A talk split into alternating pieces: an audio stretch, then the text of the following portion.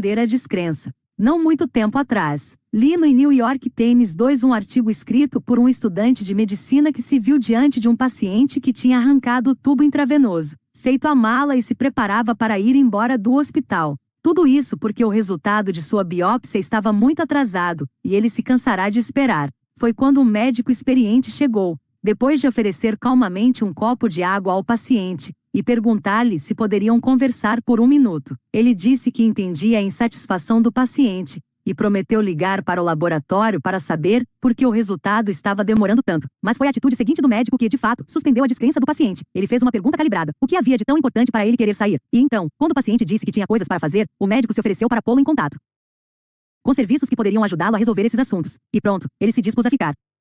O que há de tão potente na técnica do médico experiente é que ele encarou que era um confronto. Vou sair versus você não pode sair. E fez perguntas que levaram o paciente a resolver o impasse, da maneira que o médico quis. Ainda era uma queda de braço, é claro, mas o médico retirou de cena a confrontação e a bravata, dando ao paciente a ilusão de controle. Como disse certa vez o antigo editor do Washington Post, Robert Stabrook, aquele que aprendeu a discordar sem ser desagradável, descobriu o segredo mais valioso da negociação. Essa mesma técnica para suspender a descrença, usada com sequestradores e pacientes em fuga, funciona para qualquer coisa, até mesmo para negociar preços. Quando entra em uma loja, em vez de informar ao atendente o que precisa, você pode descrever o que está procurando e pedir sugestões. Depois de escolher o que quer, em vez de fazer uma oferta direta, experimente apenas dizer que o preço é um pouco maior do que você pode pagar. Então peça ajuda com uma das melhores perguntas calibradas de todos os tempos. Como devo fazer isso? O ponto fundamental dessa abordagem é que você está de fato pedindo ajuda, e o que diz deve transmitir. Esse apelo, com um esquema de negociação assim, em vez de intimidar o atendente, você estará pedindo um conselho a ele e lhe dando a ilusão de controle. Conduzir a conversa dessa maneira, uma vez que já se esteja engajado em um diálogo, é uma técnica de negociação muito poderosa para transformar confrontos diretos em sessões conjuntas de resolução de problemas. E perguntas calibradas são a melhor ferramenta. Calibre suas perguntas. Alguns anos atrás, dei consultoria para uma cliente dona de uma pequena firma de relações públicas que atendia uma corporação. A grande empresa estava com problemas de caixa, e à medida que o tempo passava, devia cada vez mais dinheiro à minha cliente. Os funcionários com quem ela interagia acenavam com novos negócios em breve, indicando que ela receberia muito dinheiro se continuasse trabalhando sem cobrar assertivamente o que lhe deviam. Ela se sentia em uma armadilha. Meu conselho foi simples. Eu disse a ela para convocar uma reunião na qual resumiria a situação e em seguida perguntaria: Como devo fazer isso? Ela balançou a cabeça. De jeito nenhum. A ideia de formular essa pergunta a deixou apavorada.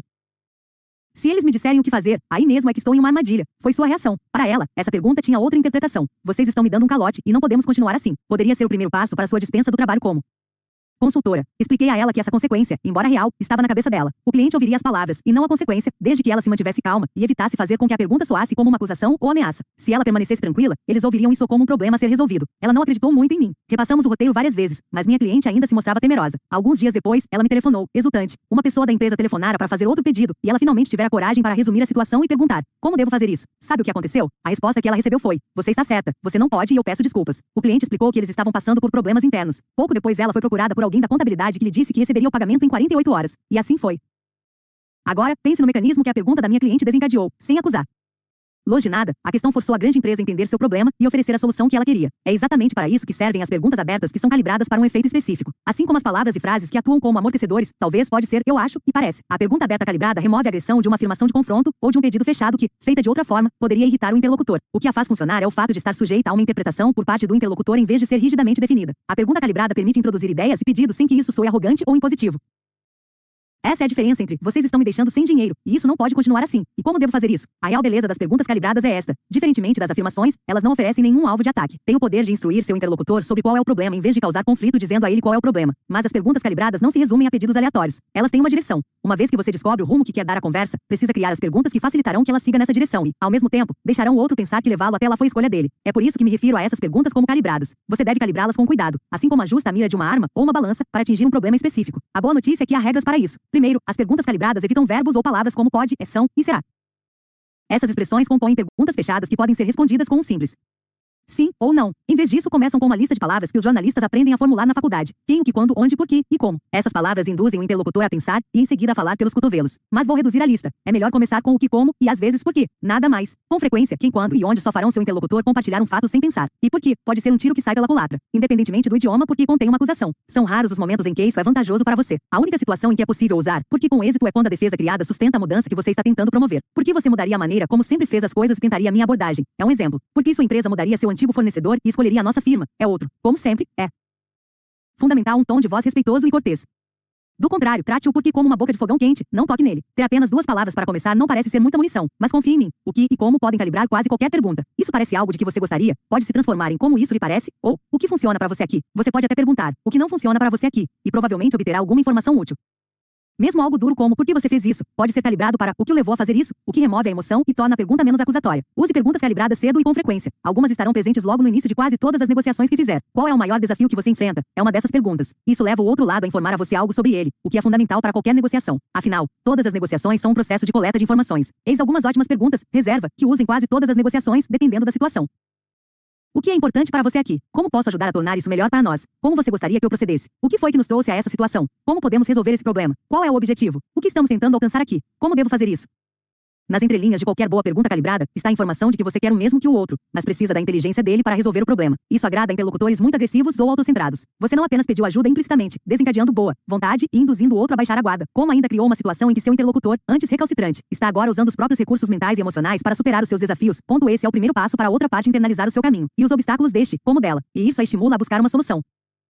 A sua solução. Relembre como o médico usou perguntas calibradas para convencer o paciente a ficar no hospital. Como essa história mostrou, a chave para fazer as pessoas verem as coisas do seu ponto de vista não é o confronto. Você não pode sair. Mas o reconhecimento aberto das ideias delas. Eu entendo porque você está irritado. E a indução para que resolvam o problema. O que você espera fazer ao sair? Como eu disse antes, o segredo para obter vantagem em uma negociação é dar ao outro lado a ilusão de controle. É por isso que as perguntas calibradas são engenhosas. Elas fazem o seu interlocutor sentir que está no comando. Mas na verdade é você que está enquadrando a conversa. A outra parte não tem a menor ideia de como está sendo coagida por suas perguntas. Certa vez, eu estava negociando minha participação em um programa executivo em Harvard com um de meus chefes no FBI. Ele já aprovara as despesas da viagem, mas um dia antes.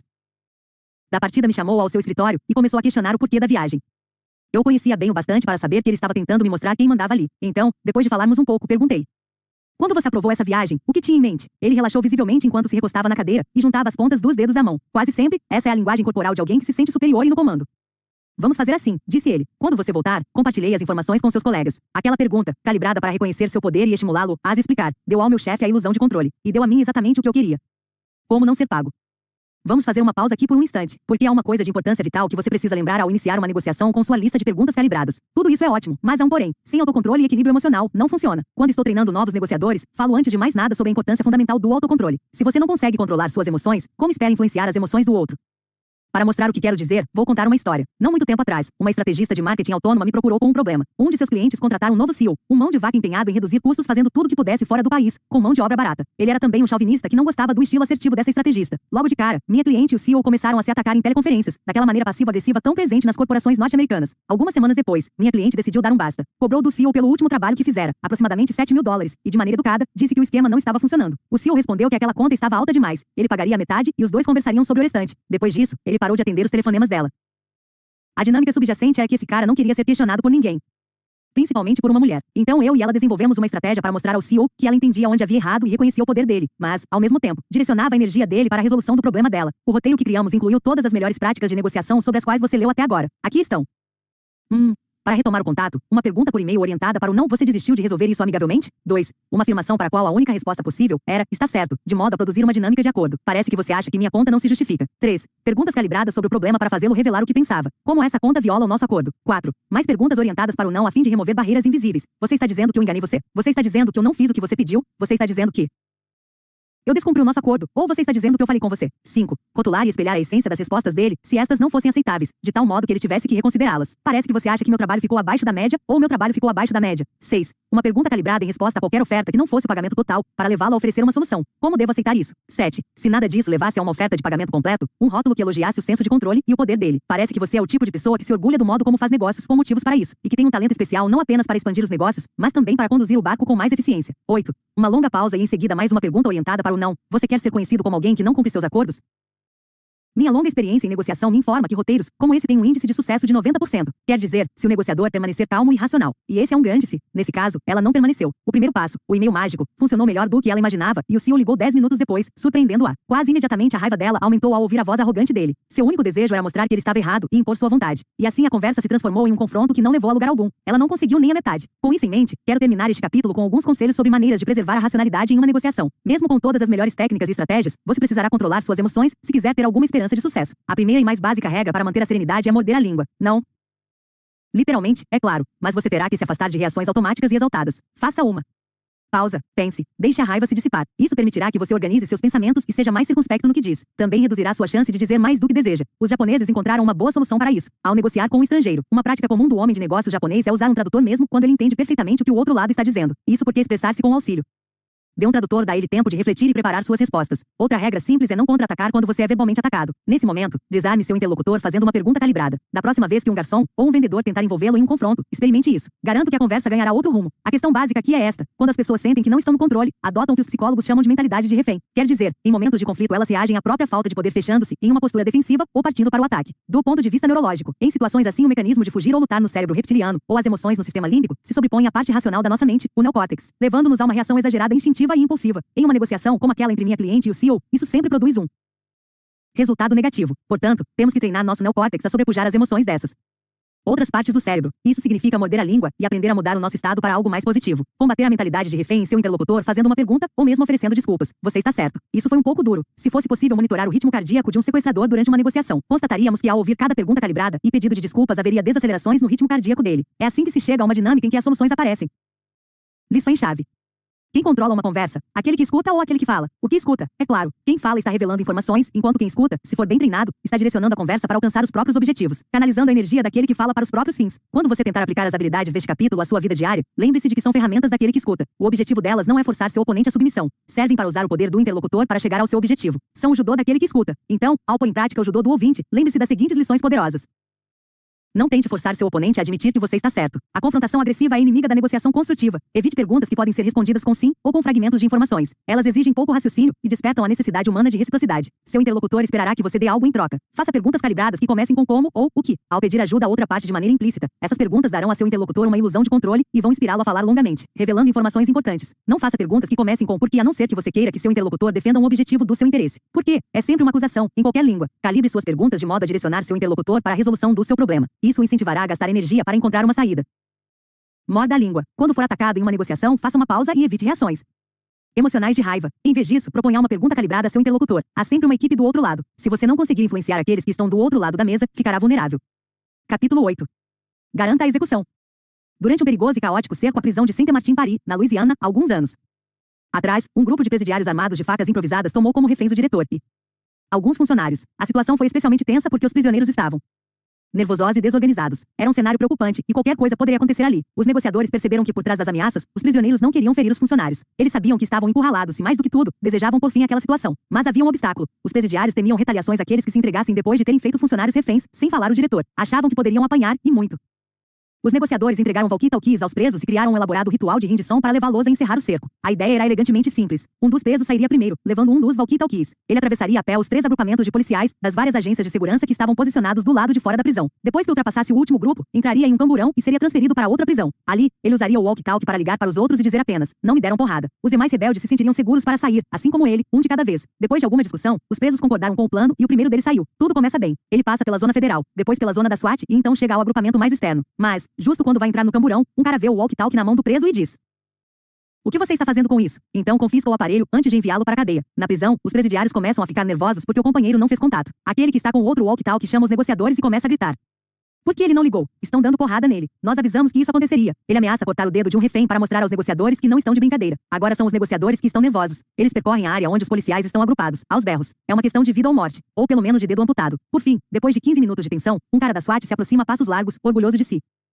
Algum idiota tinha dado um rádio para o cara, diz ele, meio que sorrindo, enquanto entrega o walkie-talkie aos negociadores. Estes se controlam para não atacar o policial e saem em disparada para a cadeia, levando o aparelho para que o primeiro preso a sair pudesse entrar em contato com os demais. A crise foi evitada, mas por pouco. O trabalho do negociador não é apenas chegar a um acordo, é chegar a um acordo que possa ser implementado e assegurar que ele seja cumprido. Negociadores têm que ser arquitetos de decisões. Eles precisam criar, de maneira dinâmica e adaptável, os elementos verbais e não verbais da negociação para obter o consentimento e a execução. Um sim não é nada sem um como. Embora um acordo seja bom, um contrato é melhor e um cheque assinado, melhor ainda. Não se obtém lucro com o um acordo. Isso vem depois da Implementação. Sucesso não é o sequestrador afirmar. Sim, estamos de acordo. O sucesso vem depois quando o refém libertado olha para você e diz: Obrigado. Neste capítulo, mostrarei como chegar ao consentimento tanto daqueles que estão na mesa de negociação quanto das forças invisíveis que estão embaixo dela. Como distinguir uma concordância verdadeira de uma quiescência falsa. E como garantir a execução usando a regra de três.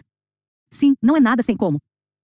Mais ou menos um ano depois da crise em Dos Palmas, eu estava lecionando na academia do FBI, em Quântico, quando a agência recebeu um telefonema urgente do Departamento de Estado. Um americano fora sequestrado na selva equatoriana por um grupo rebelde que tinha base na Colômbia. Como principal negociador internacional de reféns do FBI, aquele filho era meu, então reuni uma equipe e montei um centro de operações em Quântico. Há alguns anos, José e sua esposa, Julie, vinham guiando grupos de turistas pela selva próxima à fronteira colombiana. Nascido no Equador, José se tornará cidadão americano e estava trabalhando como paramédico em Nova York, quando ele e Julie decidiram montar um negócio de ecoturismo em seu país natal. José adorava a floresta equatoriana e sonhava havia muito tempo em ensinar aos visitantes sobre os macacos que se balançavam nas árvores e as flores que perfumavam. As trilhas A clara paixão do casal encantava os turistas e o negócio não parava de crescer. Em 20 de Agosto de 2003, José e Julie levaram 11 pessoas para um rainha nas corredeiras do Rio Mira. Depois de um ótimo dia na água, os turistas, sorridentes e ensopados, amontoaram-se em jipes e caminhonetes para ir até uma pousada em uma vila próxima. José contava casos enquanto dirigia a caminhonete à frente, Julie à sua direita com o bebê de 11 meses do casal no colo. Eles estavam a 5 minutos da pousada quando três homens surgiram de repente e apontaram armas para o veículo. Um quarto homem encostou um revólver na cabeça de Julie, enquanto os outros puxaram José para fora do carro e o forçaram a entrar na carroceria da caminhonete. Os sequestradores ordenaram então que a caravana passasse por várias cidadezinhas até chegar a uma bifurcação na estrada, onde eles saltaram, levando José. Ao passarem junto à cabine onde Julie estava sentada, ela disse: Lembre-se, não importa o que acontecer, eu amo você. Não se preocupe, vou ficar bem, respondeu José Ponto, e então ele e seus captores desapareceram na selva. Os captores queriam 5 milhões de dólares. Nós queríamos ganhar tempo. Desde o desastre em Dos Palmas e a epifania de Pittsburgh, eu estava ansioso para empregar as lições que aprenderá sobre perguntas calibradas. Então, quando José foi sequestrado, enviei meus homens ao Equador e disse a eles que tínhamos uma nova estratégia. O sequestro nos daria uma oportunidade de validar essa abordagem. Tudo o que vamos dizer é: Ei, como saberemos que José está bem? Como devemos pagar sem saber que José está bem? Repetidamente, instruir. Embora estivéssemos apreensivos em relação às técnicas não testadas, meus homens estavam prontos para agir. Os policiais locais, porém, se irritaram, porque faziam prova de vida da maneira antiga, como o próprio FBI lhes ensinara no passado. Por sorte, Jill estava 100% conosco. Ela entendeu como as perguntas calibradas nos faziam ganhar tempo e estava convencida de que, com tempo suficiente, seu marido encontraria uma maneira de voltar para casa. No dia seguinte ao sequestro, os rebeldes levaram José a pé para as montanhas ao longo da fronteira colombiana e se instalaram em uma cabana na selva. Ali, José construiu um diálogo com os sequestradores na tentativa de evitar que o matassem. Ele os impressionou com seu conhecimento sobre a selva e como era faixa preta em karatê, preencheu o tempo ensinando artes marciais aos captores. Meus negociadores treinaram Julie todos os dias enquanto esperavam o contato dos rebeldes. Mais tarde, soubemos que o negociador designado pelo outro lado tinha que caminhar até uma cidade vizinha para telefonar. Meus homens disseram a Julie para responder a cada uma das exigências dos sequestradores com uma pergunta. Minha estratégia era mantê-los engajados, mas desestabilizados. Como posso saber que José está vivo? Perguntou ela na primeira vez que conversaram. Diante da exigência deles de 5 milhões de dólares, ela disse: Nós não temos esse dinheiro. Como podemos levantar uma quantia assim? Na conversa seguinte, Julie indagou. Como podemos pagar qualquer coisa sem saber se José está bem? Perguntas, sempre perguntas. O sequestrador que estava negociando com Julie parecia perplexo com as perguntas persistentes, e a cada vez pedia tempo para pensar. Isso tornou o processo mais lento, mas ele nunca perdeu a calma com ela. Responder as perguntas lhe dava a ilusão de que estava no controle da negociação. Fazendo perguntas o tempo todo e contrapondo ofertas minúsculas, Julie baixou o resgate para 16.500 dólares. Quando chegaram a esse número, os sequestradores exigiram que ela lhes entregasse a quantia imediatamente. Como posso fazer isso se tenho que vender meus carros e caminhonetes? Perguntou ela, sempre ganhando mais tempo. Começamos a sorrir porque o sucesso estava ao nosso alcance. Estávamos bem perto de um resgate que a família poderia pagar. E então recebi um telefonema no meio da noite de um de meus homens enviados ao Equador, Kevin Russ. Kevin era um excelente negociador, e o mesmo cara que telefonou